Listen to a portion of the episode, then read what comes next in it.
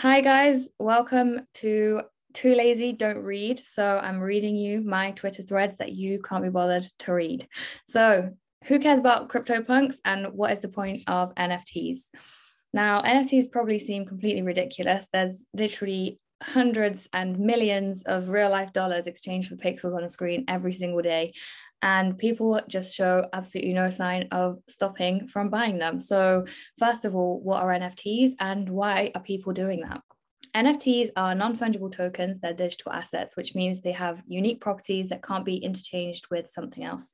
So, if you think about art, like for example, the Mona Lisa, somebody could try very hard and probably come very close to creating something that looks like the Mona Lisa, but it will never be the original Mona Lisa. So, NFTs are basically like this, but they're just digital versions. Despite being digital files which can be replicated, NFTs are actually digital files which have been tokenized. Uh, so that means that they now have a digital certificate so they can be bought and sold and they can't be replicated. So, of course, you can save the image, you can have it on your computer, you can have it on your phone, you can screenshot it, you can do what you want, but that doesn't actually make you the owner of that specific NFT. The original owner of the NFT would have to transfer you the NFT to your wallet for you to be the owner. And you can't edit the record of ownership of an NFT because it's secured by blockchain. So, apart from art, what else could you use NFTs for? And are they actually worth looking into? For now, there's tons of real world uh, use cases for NFTs, namely in art, gaming, digital real estate, traditional real estate, finance, events, and that's just to name a few. But let's have a look at gaming first. So, NFTs offer benefits in gaming that traditional gaming just cannot compete with. Um, so, you've got things like play to earn.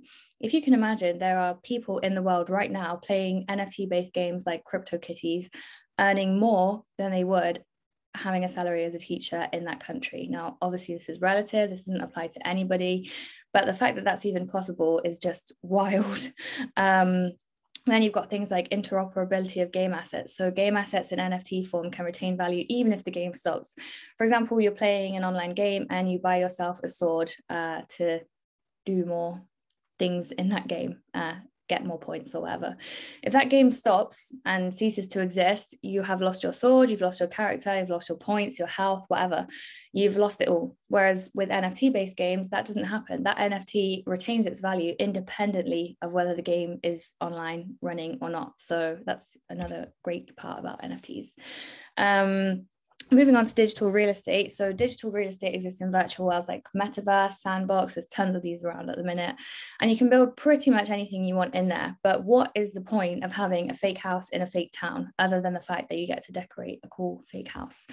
Uh, it's actually not so much the building that's interesting when it comes to NFTs, but it's more so about the reach. So you've got big and small companies from all over the world that are going to be able to use these virtual worlds and the people in them to advertise their products. So people might not have necessarily bought from a specific company. They might never have heard about them had they not found them on that virtual world. So it's just another platform for advertising. And uh, yeah, uh, taking a look at finance quickly. So NFTs and decentralized finance or DeFi are coming together, and it is so exciting. So you can now look into the possibility of NFT backed loans. So, for example, you use NFTs as collateral against fiat or against a different cryptocurrency, which is so cool, as well as fractional ownership of NFTs. So, you can become a shareholder of an, of an NFT.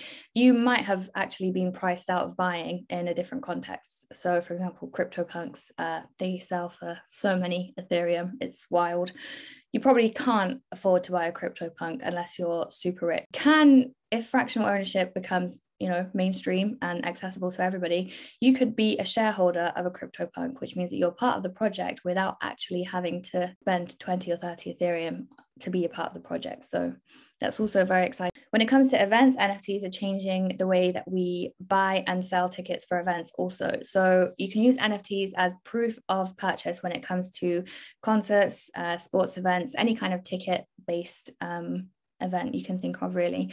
If you think about how many people or how many times people get scammed uh, buying fake tickets to fake events or fake tickets to events it's crazy. I mean i can probably think of five people just off the top of my head who have bought fake tickets um, to events. So obviously nfts can fix this by offering a set amount of places no more no less. And basically you'll be able to know if a ticket is if um if a ticket you're being offered is fake or not because once the mint or the sale is over, uh, there'll be no tickets left. So you know that you know you're buying a fake ticket, which is pointless. So don't do that.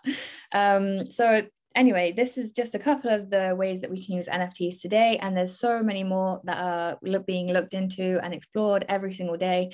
Um, as you can see, NFTs are set to have a massive impact on our lives, and it's very exciting. This is just the beginning. So I hope you enjoyed this, and I hope you come back to listen to my threads again.